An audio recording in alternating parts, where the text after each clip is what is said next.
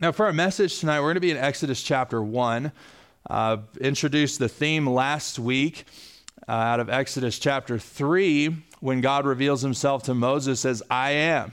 And just preached our theme for this series I am still is. That the God who worked in the lives of the children of Israel is the same God who works for us today to bring great deliverance to us. And so we introduced the theme last week. We're really going to get into the content this week as we cover chapter one. And it's, it's really challenging. There's so much, there's so much in the book of Exodus that could be preached. I mean, we could be here for years and years and years, and we'll certainly not exhaust it. And for the most part, as we've gone through Genesis and as we go into Exodus, my desire is really to communicate the heart of the message uh, from God to the original readers as the children of Israel are entering into the promised land. Sometimes that overall message really covers two or three chapters, really. And so um, it's, it's a struggle in this course of study to know, okay, where, you know, where should I stop and park for a little bit? And so there may be times that we cover a chapter at a time. There may be times that we cover two or three messages in one chapter, uh, just depending how, how it breaks down. And really, as we look at Exodus chapter 1, I mean, there could have been three messages preached out of it, but uh, you can really see uh, you can see an emphasis in the text that really shows us this whole chapter needs to go together for it to make uh, clear and plain sense. And so we'll address some things along the way, but for the most part, our desire is to get across um, the heart of the chapter. But before we get to Exodus uh, chapter 1, I want you to look back to Genesis 15 and then we're going to read from Genesis 46 before we get started. And you can be seated at this time. I'll have you stand when we get to Exodus. But Genesis chapter 15, and we're going back to when the covenant was made uh, with Abraham, when God promised him that it was not going to be Ishmael, but it was going to be a son coming through Sarah, that it was going to be a biological son of this couple that he was going to pass the promise on to. And uh, that night, after God makes the covenant with him, Abraham has a nightmare. and I want to bring us back to Genesis because we're going to see it's very much connected to Exodus chapter 1. It's important for us to see and understand these things. So, Genesis chapter 15, and look at me at verse 12. And when the sun was going down, a deep sleep fell upon Abram. And lo, an horror of great darkness fell upon him. And he said unto Abram, Know of a surety that thy seed shall be a stranger in a land that is not theirs, and shall serve them, and they shall afflict them four hundred years. And also that nation whom they shall serve will I judge. Afterward shall they come out with great substance. And thou shalt go to thy fathers in peace. Thou shalt be buried in a good old age but in the fourth generation they shall come hither again, for the iniquity of the Amorites is not yet full. Now, we're not going to deal with this tonight, but that clues us in that one of the reasons why Israel is in Egypt was because God was extending grace and long suffering to the Amorites yet. They had not yet come to a place where God's holiness demanded judgment over his grace. And so uh, instead of using Israel to judge them at that particular time, he sends them down to Egypt. That's part of the reason. Now, I want you to go to Genesis 46.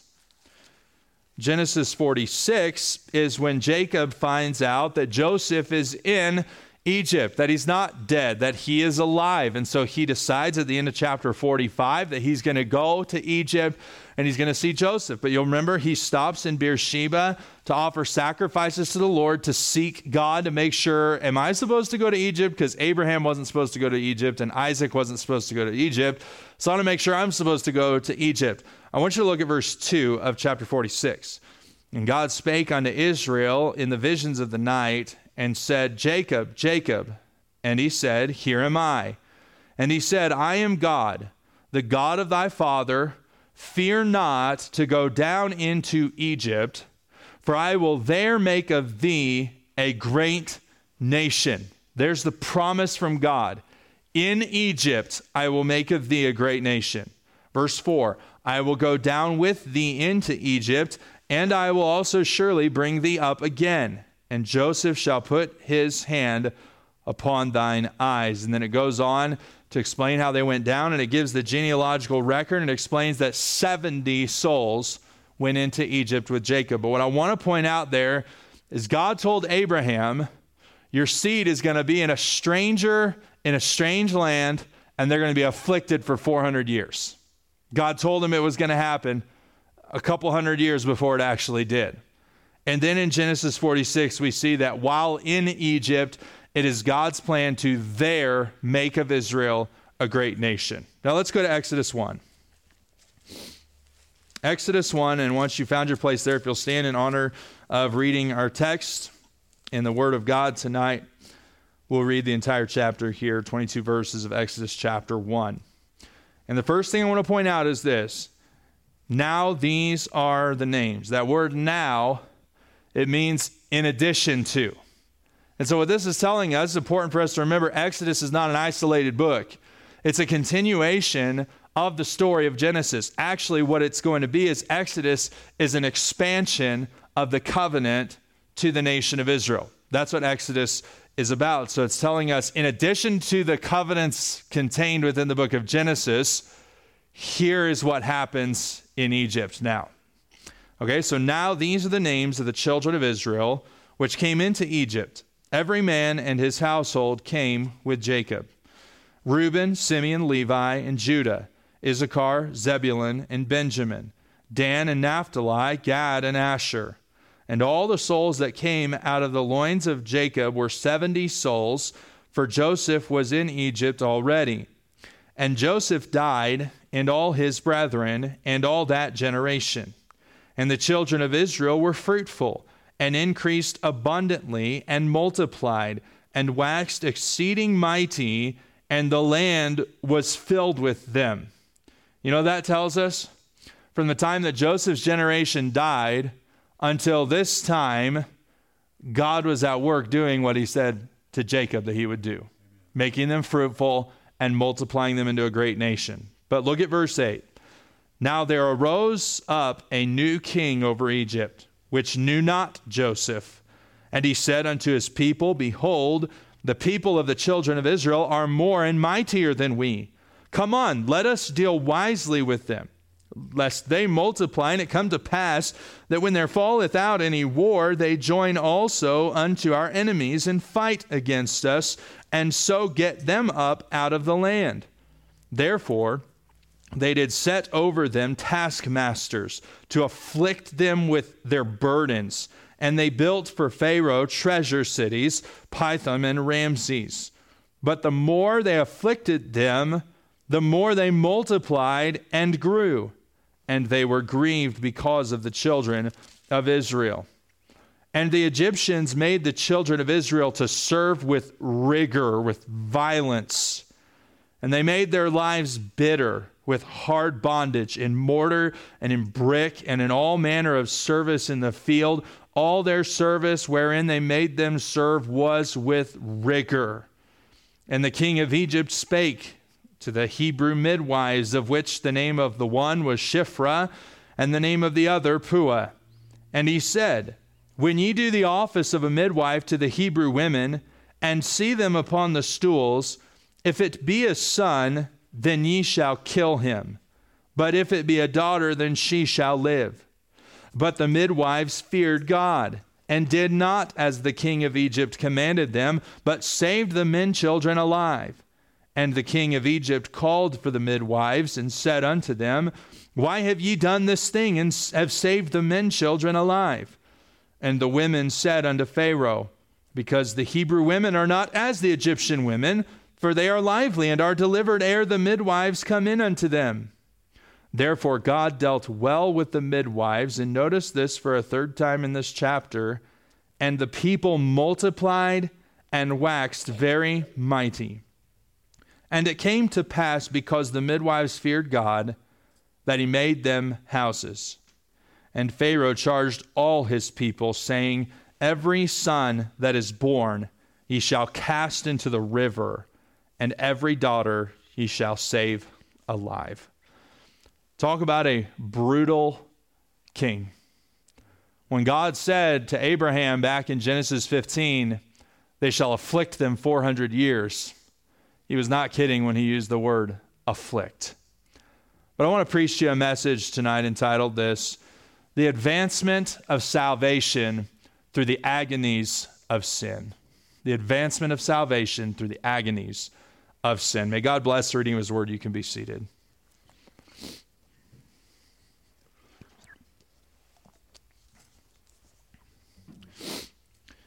The advancement of freedom always comes with the agony of suffering.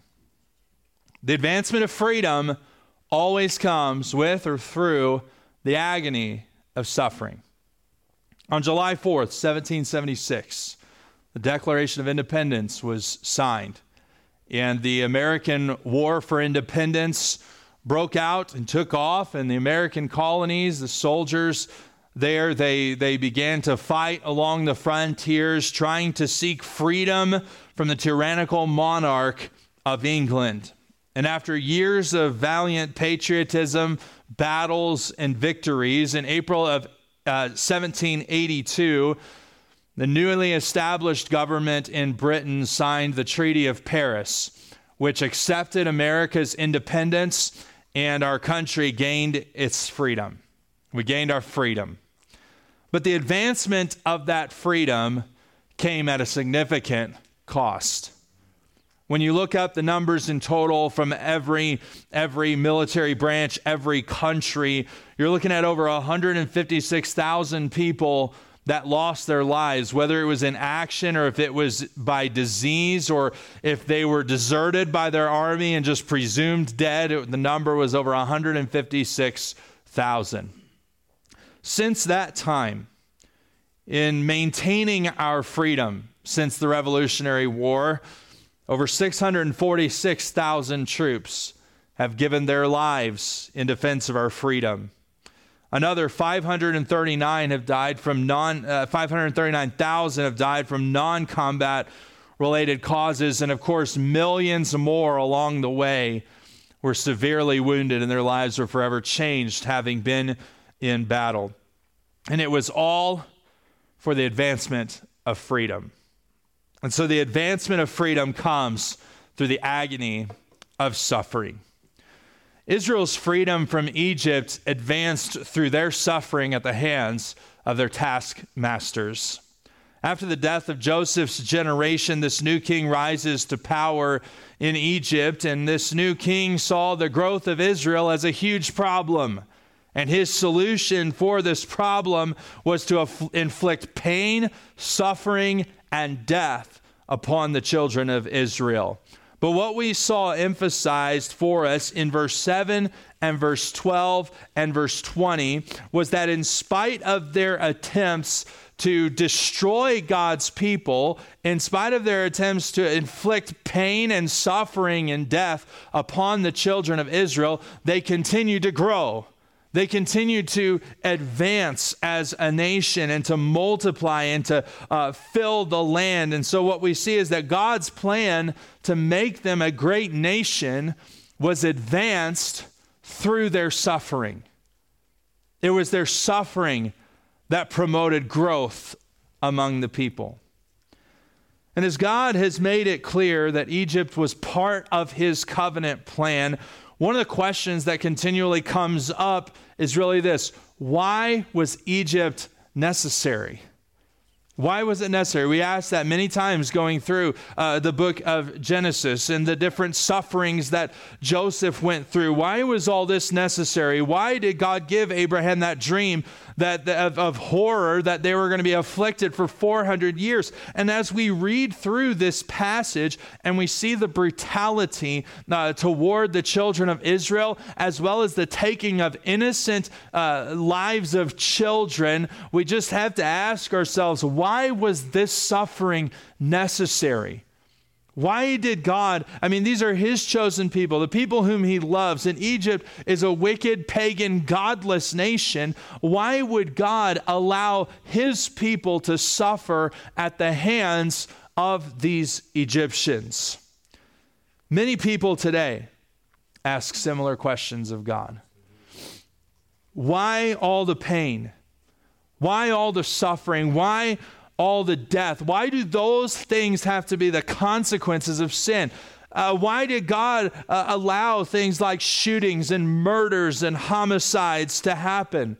Why does God allow rape, incest, and abuse? Why is there war and terrorism?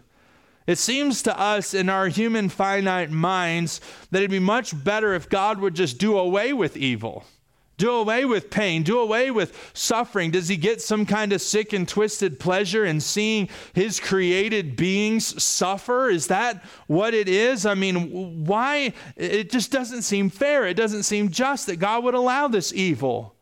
That God would allow this pain, this suffering, and this death. And yet, as we look through the scriptures and as we look all around us, it almost seems to be that pain, suffering, and death is a necessary evil even to God. And people really wonder that. And sometimes you might wonder that. Why does it have to be this way? Why the suffering? And so, as we look at this text tonight, the important question for us to ask is this because what we clearly see is God advancing his covenant plan for Israel through their suffering. We see it three times. They multiplied and grew. They were afflicted, but they multiplied and grew. They, they killed their children, but they multiplied and grew.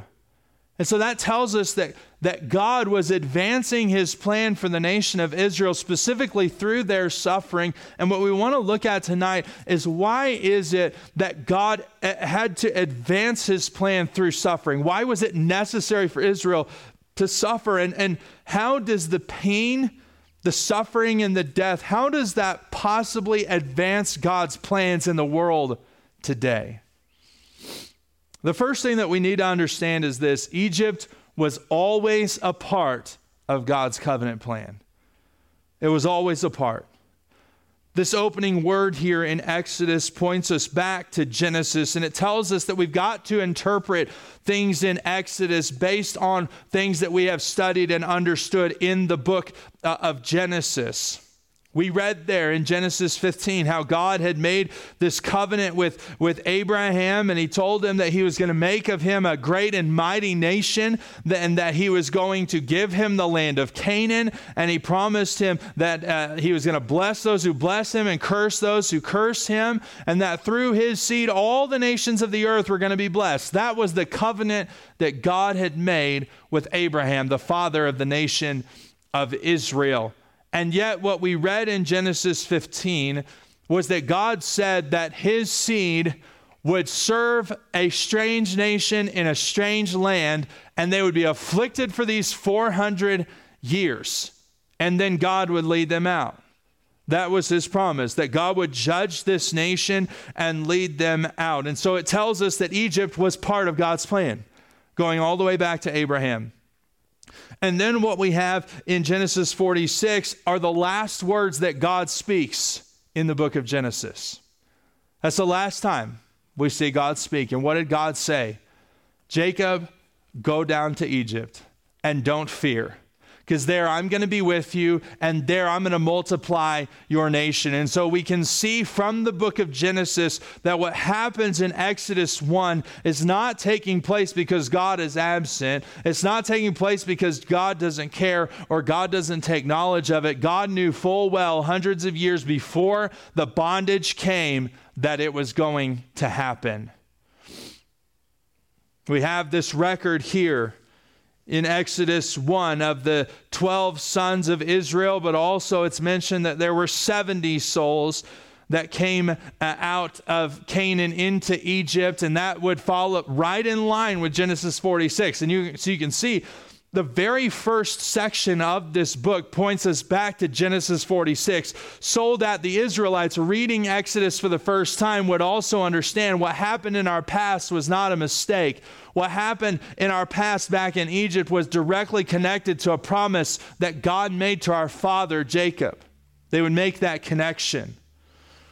It tells us in verse number six that Joseph died and all his brethren and all that generation. And verse 7 tells us that the children of Israel were fruitful and increased abundantly and multiplied and waxed exceeding mighty, and the land was filled with them. You know what that means? There was a whole lot of Israelites running around Egypt.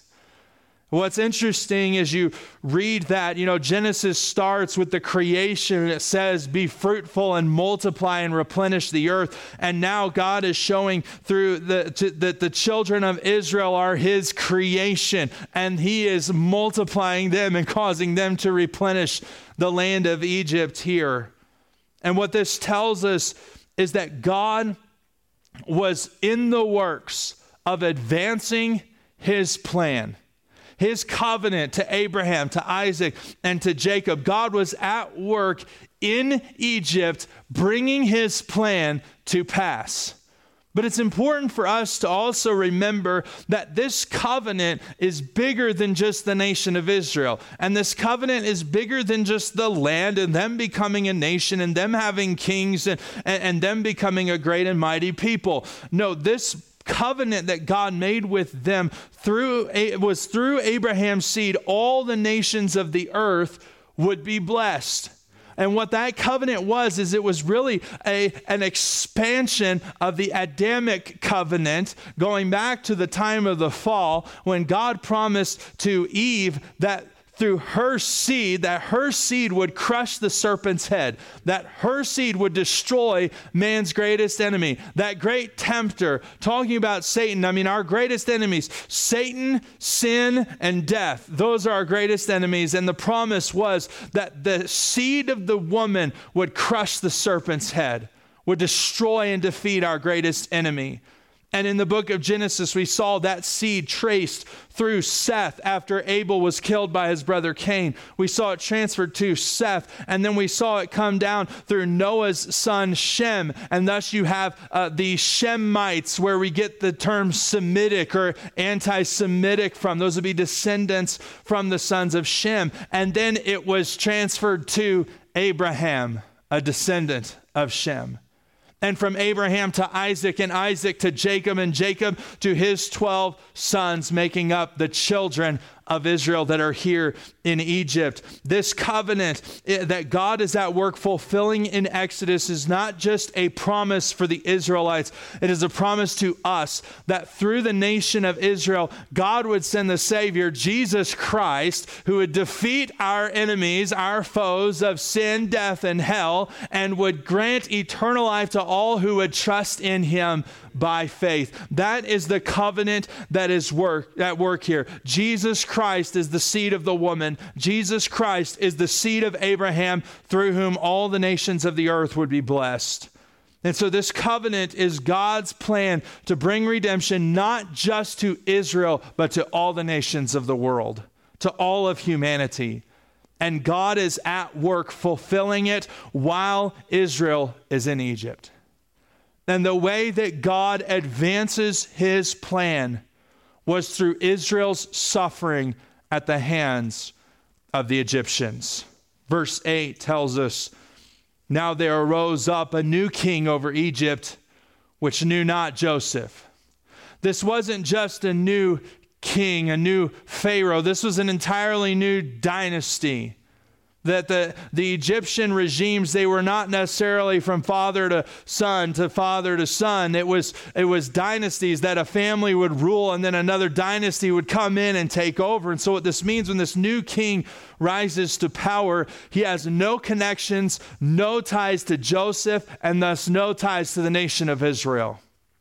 And as he is establishing in his insecurity his young regime, his young dynasty here, he sees this nomadic people, these Semites, he sees these Hebrews who are beginning to multiply and overrun the land. And what that does is it takes his mind back in their history to another Semitic group called the Hyksos. And the Hyksos had come in and they had overrun the land of Egypt and they began to establish their own kingdoms within the cities of Egypt. And there was a complete takeover, and Pharaoh's power was all completely gone, and a dynasty fell because of it. But when the Pharaoh in Joseph's time came to power, he had expelled the Hyksos from the land. And what happens is, as Joseph, uh, as he, with this famine, the way he handles it and the way he, he purchases all the land and redistributes everybody throughout the land, what it did is it took all that power that was in the cities and it brought it all back to Pharaoh. So now we have absolute power in the hands of one man. And now this new king comes in and destroys that dynasty and is establishing his own dynasty. And what he sees in the children of Israel is another Hyksos coming to power. He sees them not only becoming a multitude, but he sees their might. He sees their strength, and his power is threatened by it, and he's fearing them overtaking them. And so, verse 9 says, And he said unto his people, Behold, the children of Israel, uh, the people of the children of Israel are more and mightier than we. Come on, let us deal wisely with them lest they multiply, and it come to pass that when there falleth out any war, they join also unto our enemies and fight against us, and so get them up out of the land. And so he's fearful and he he decides we need to we need to squelch these people. We need to get rid of them. We need to afflict them. We need to oppress them. But what I want to point out to you is while this king, while Pharaoh seems to be opposing the children of Israel, I want to point out to you that he is really standing in opposition to God and his plan. If you look there, here are his problems, verse 10. Let us deal wisely with them, lest they multiply. What was God's plan? To multiply them. He says, Lest it come to pass when there falleth out any war, they join also unto our enemies and fight against us, and so get them up out of the land. What was God's plan?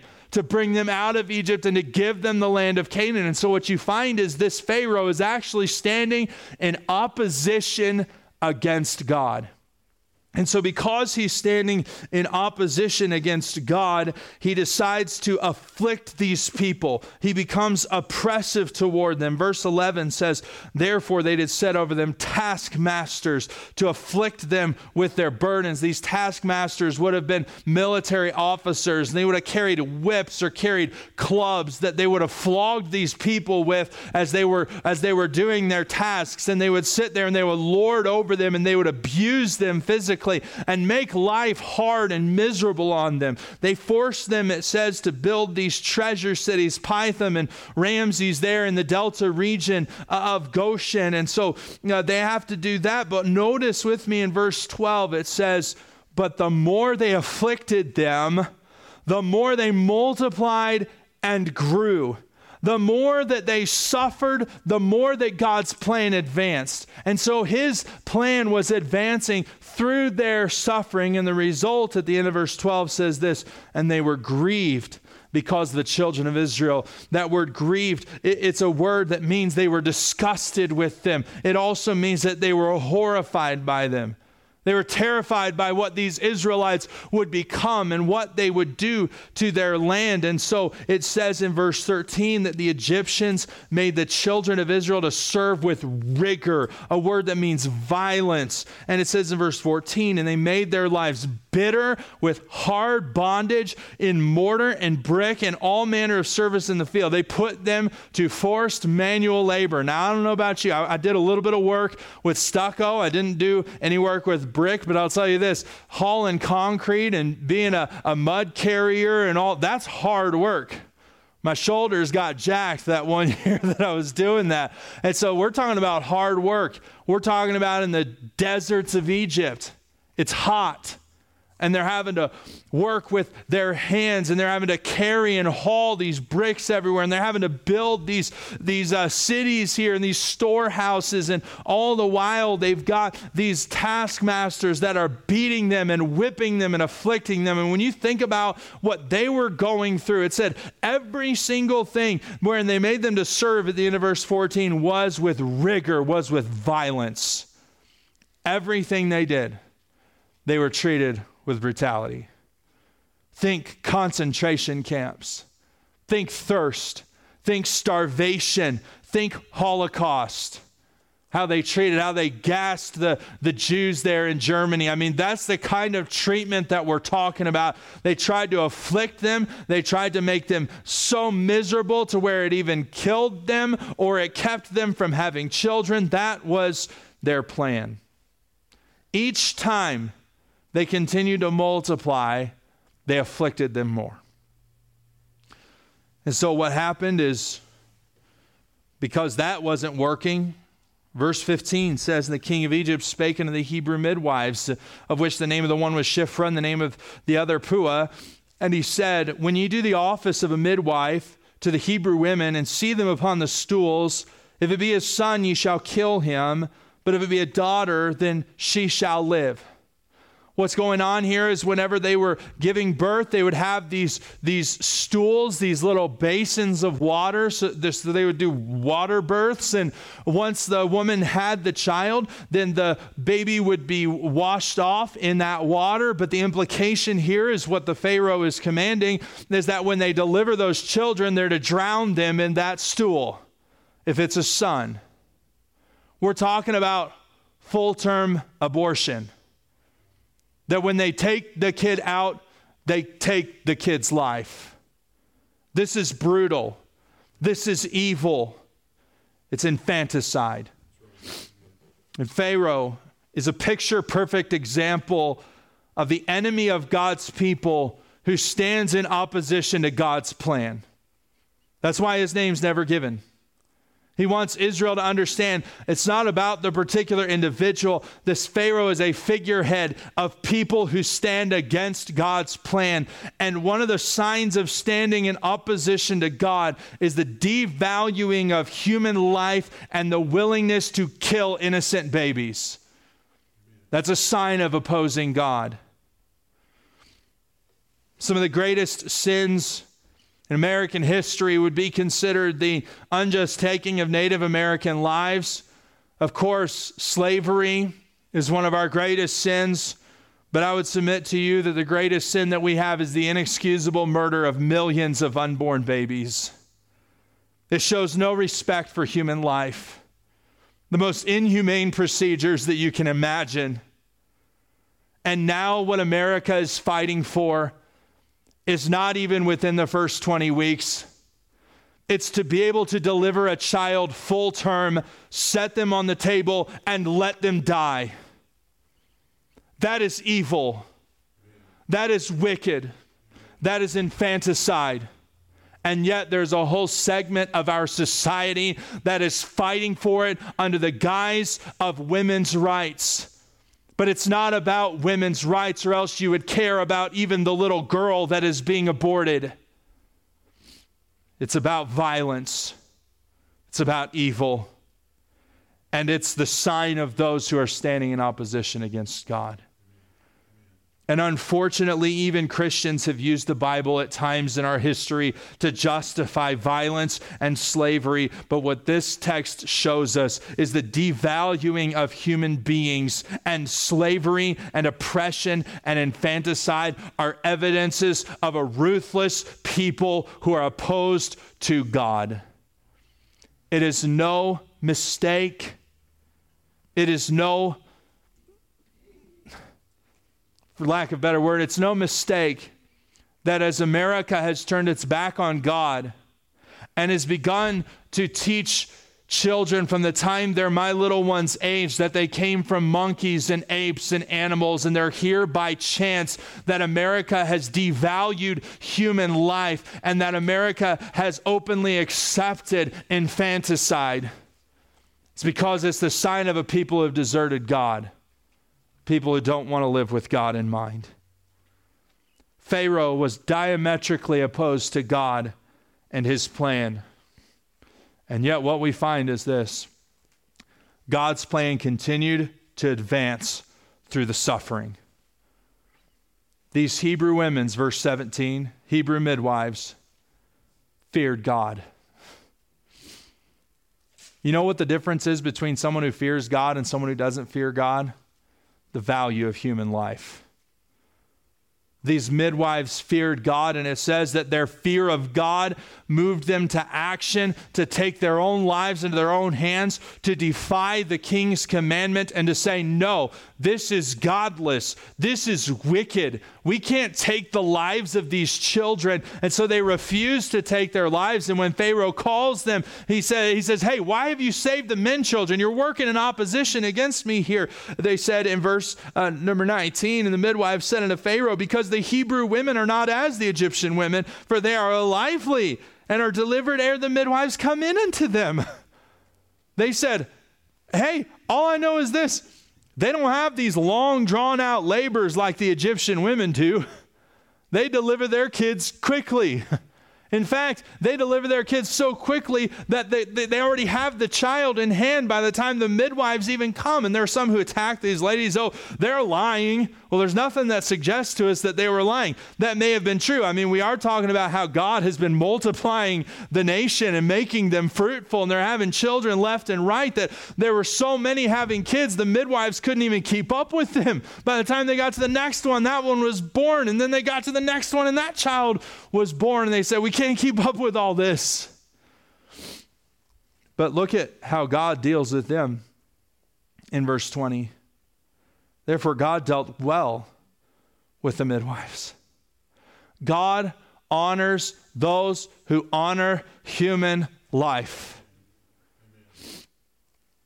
But notice in verse 20 it says this And the people multiplied and waxed very mighty.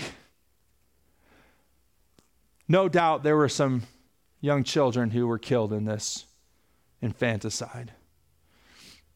There was suffering, there was fear, dread, violence, evil, heartache. They're going through all the emotions that you can imagine if somebody comes in here. You have all the expectation of having this child and they take that child from you and kill it immediately. I mean, I can't imagine the grief of that. They're going through all the suffering and yet, in spite of Pharaoh's attempt to destroy God's people, God's plan continued to advance. They continued to multiply. It says in verse uh, 21 that it came to pass because the midwives feared God that he made them houses. That means that he gave them children and he multiplied their kids as the stars of the sky and the sand on the shore. His plan continued to go forward. And yet, in verse 22, it only facilitated greater suffering. And Pharaoh charged all his people, saying, Every son that is born ye shall cast into the river, and every daughter ye shall save alive. Now he takes it out of the hands of the women, the midwives, and he commands everybody in the whole city, in the whole country. You hear of the birth of a Hebrew son you take that boy and you throw him in the Nile. This is pure evil. And what we would ask is why is this necessary? Our hearts are broken by such lack of mercy, by someone who can be so hard hearted that they would stand out on the street with a sign in their hands declaring their desire for full term abortion. But as we look at this situation in Exodus 1, we would ask this why didn't God just deal with Pharaoh? Why didn't God throw Pharaoh into the Nile? In fact, what we go on to find is this Pharaoh dies without ever facing judgment for what he did at least that we're aware of. So, why was it necessary for the pain, the affliction, the violence, the rigor, the brutality, the bondage, the death? Why was all that necessary? As I mentioned, chapters 1 and 2 could really be preached as one message. But we're going to break up chapter 2 into several, and so I'm going to go ahead and jump ahead and show you why this is. If you look at chapter 2, In verse 23, it says this And it came to pass in the process of time that the king of Egypt died. You see what I mean? We have no record this guy ever faced judgment for the brutality that he exacted upon these people. But it says, And the children of Israel sighed by reason of the bondage, and they cried, and their cry came up unto God by reason of the bondage. What is this telling us? The bondage, the suffering, the pain, the death is ultimately what led Israel to cry for deliverance the suffering that they were going through. It's when God heard their cries and he saw the affliction of his people and he saw the consequences of man's evil and his sin. It's what led God to send a deliverer in Moses and by God's mighty hand to redeem these people out of their bondage, out of their condition, out of this evil. Without the bondage, Israel would have continued to assimilate with the Egyptians and they would have lost their identity. Without the bondage, they would have been perfectly content to just enjoy life in Egypt, never realizing God had bigger plans for them, that God wanted a relationship with them, that God wanted to bring them out to worship Him and to give them this land and to bless Him with all of the blessings of their Father. Without the suffering, they never would have realized they had a problem. And thus, the suffering of Egypt advanced God's covenant plan by awakening Israel to their need of a Savior. To where they come to chapter 2 and verse 23, and they're sighing and they're crying and they're burdened down by the massacre, by the infanticide by the evil hearts of men. And God sees their affliction, and God hears their cry, and God sends a deliverer to redeem them out of it. so the question is this How does the suffering that we face today somehow serve to advance God's plan? To advance God's salvation. I mean, why couldn't He just save us without all the consequences, without the pain, without the suffering, without the death? Why, why couldn't He do it that way?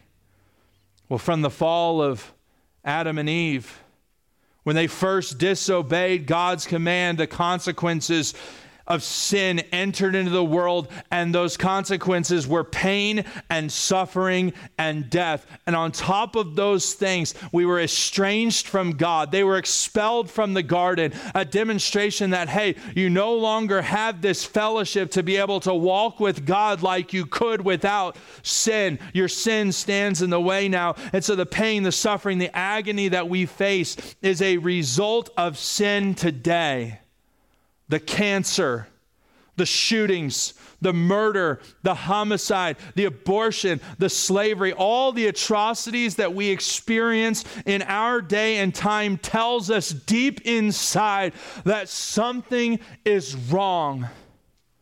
Let's think about it for a moment. What if there were no consequences to sin? What if there was no death, no pain, no suffering that from the time that adam and eve sinned that they were just able to go on uh, in their comfortable lives and society was able to go on and life was easy and life was perfect and there was no problem at all. What would it be like then? Well we would have no realization that there was a problem. We'd have nothing to tell us this isn't the way it's supposed to be we would have nothing to tell us that we're estranged from God. And thus we would go through our lives all the way to our grave and end up spending all of eternity in the pain and torments of hell, all because we didn't know that there was a problem. See, the problem tells us we need a solution. Last summer, my family and I were about to go on vacation, and that first night, I started feeling a faint but very nagging pain in my back. And I was trying to figure out, man, this is so bizarre. And it would come and it would go, but it, it, started coming on more and more. And it was so uncomfortable. And I couldn't sleep and I couldn't move around very well. And I just couldn't get comfortable at all. And then a few days into it, the pain started radiating around to my abdomen. And I mean, I was just, I was constantly uncomfortable. And I was like, I've got to figure out what's going on here. And so I went to the ER and they did some blood tests on me and they did some ultrasound on me and, and, and trying to figure out what's going on here. And that nurse came back in and she said, You've got gallstones, three big ones. I'm like, What's that? She said, There's stones in your gallbladder, and basically your whole gallbladder is full right now. And that's why your back was hurting, was to tell you that you're hurting on the inside.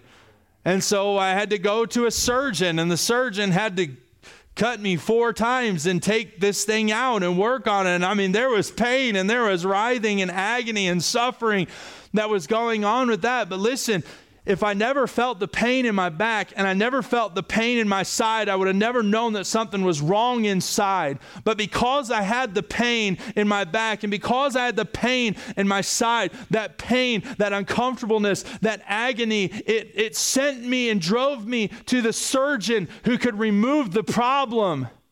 And the reality is, that if we did not have pain and if we did not have suffering, we wouldn't know that we had a problem. And so the suffering and the violence and the evil that we see in our day and time, this infanticide or the slavery or the human trafficking or, or the prostitution, I mean, all these different uh, things that we see in our society, the shootings, the massacres that just grieve us to our heart, that break our hearts and makes us say, Why, God? Why is all this here? What this text is telling us us is the pain and the suffering and the death. Its intention is to drive us to the fact that we need a Savior and to drive us to the Savior who is Jesus Christ the one who through whom God is going to uh, bring through this covenant to Abraham. That God was going to send the seed. He was going to send the Savior. He was going to send the seed of Abraham, the lion of the tribe of Judah. He was going to send the Lamb of God, which taketh away the sin of the world. And this Savior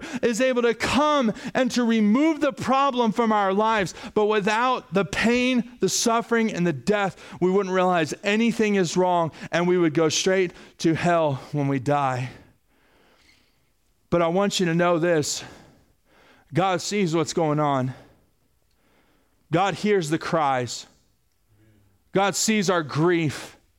He sees the pain, he sees the suffering, the anguish, and the agony that we experience as the consequences of sin. And yet, in mercy and love and grace, he takes note of it and he has pity upon us. And so he himself left the throne of heaven and he took upon him human flesh and he went and he bore our sorrows and he took our wounds and he endured our suffering so that in dying in our place on the cross, we could escape eternal suffering, eternal death, and that one day when Jesus Christ comes back, he's going to abolish sin and he's going to abolish suffering and pain and death, and he's going to give us glorified bodies that are not subject to cancer, that are not subject to cuts and wounds and scrapes, but perfect bodies that are without sin, without temptation, and he's going to burn this uh, d- defiled earth and heaven. He's going to create a new heaven and a new earth, and we're going to be able to live just like we are on this earth, but without sin, without suffering, without pain,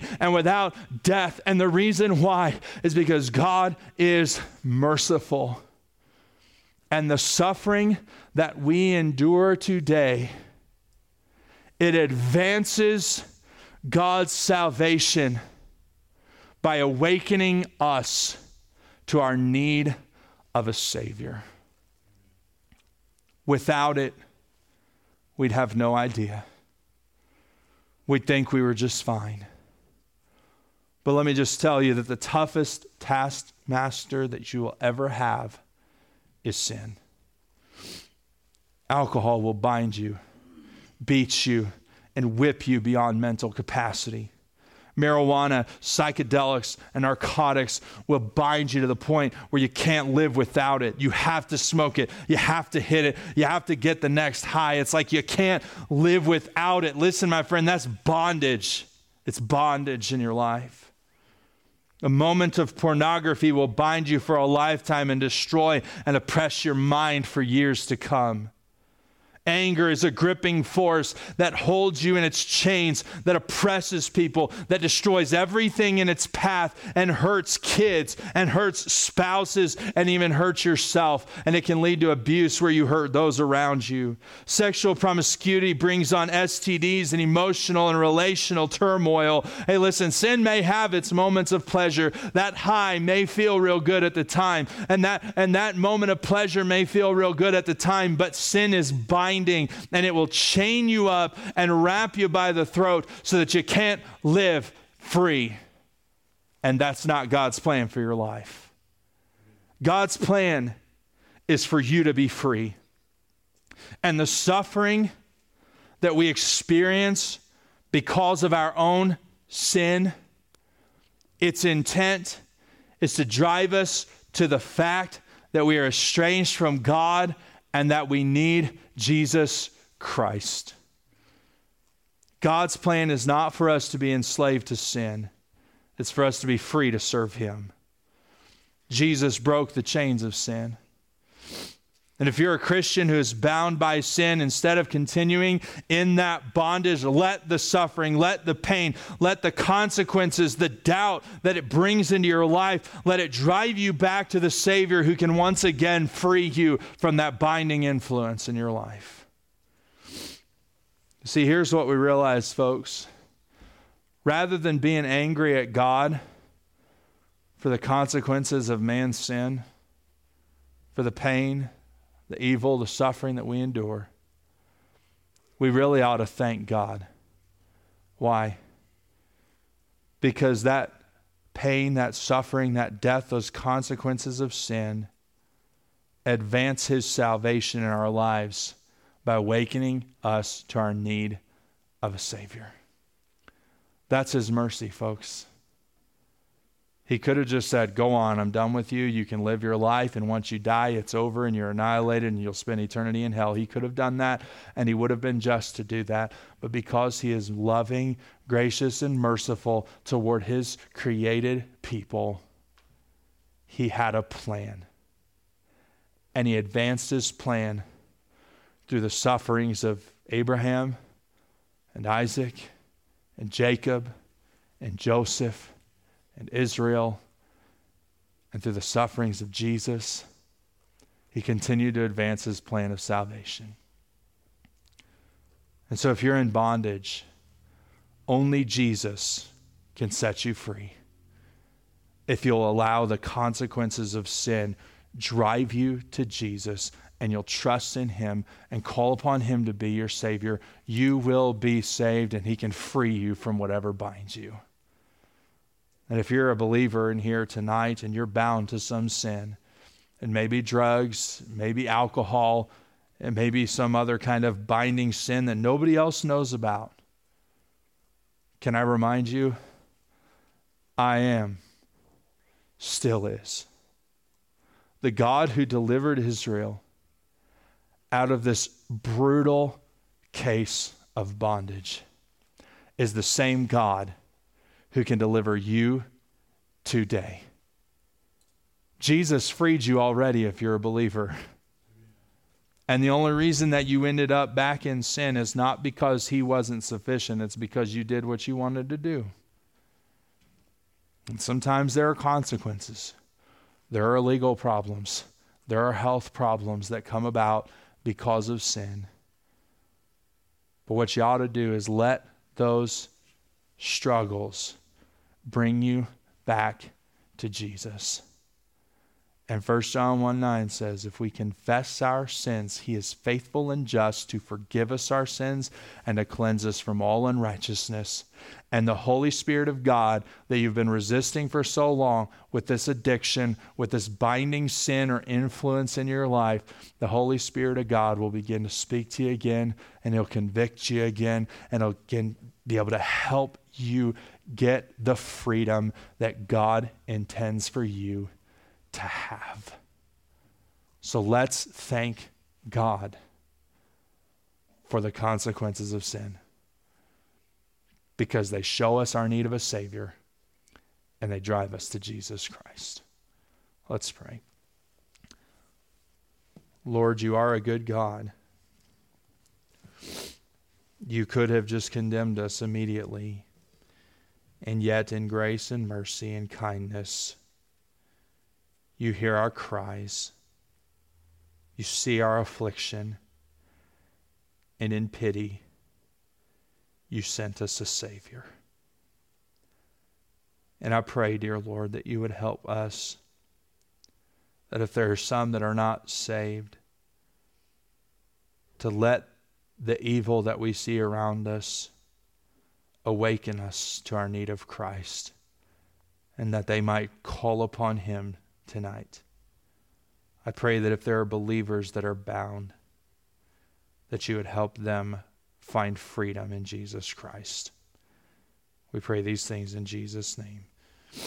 Amen.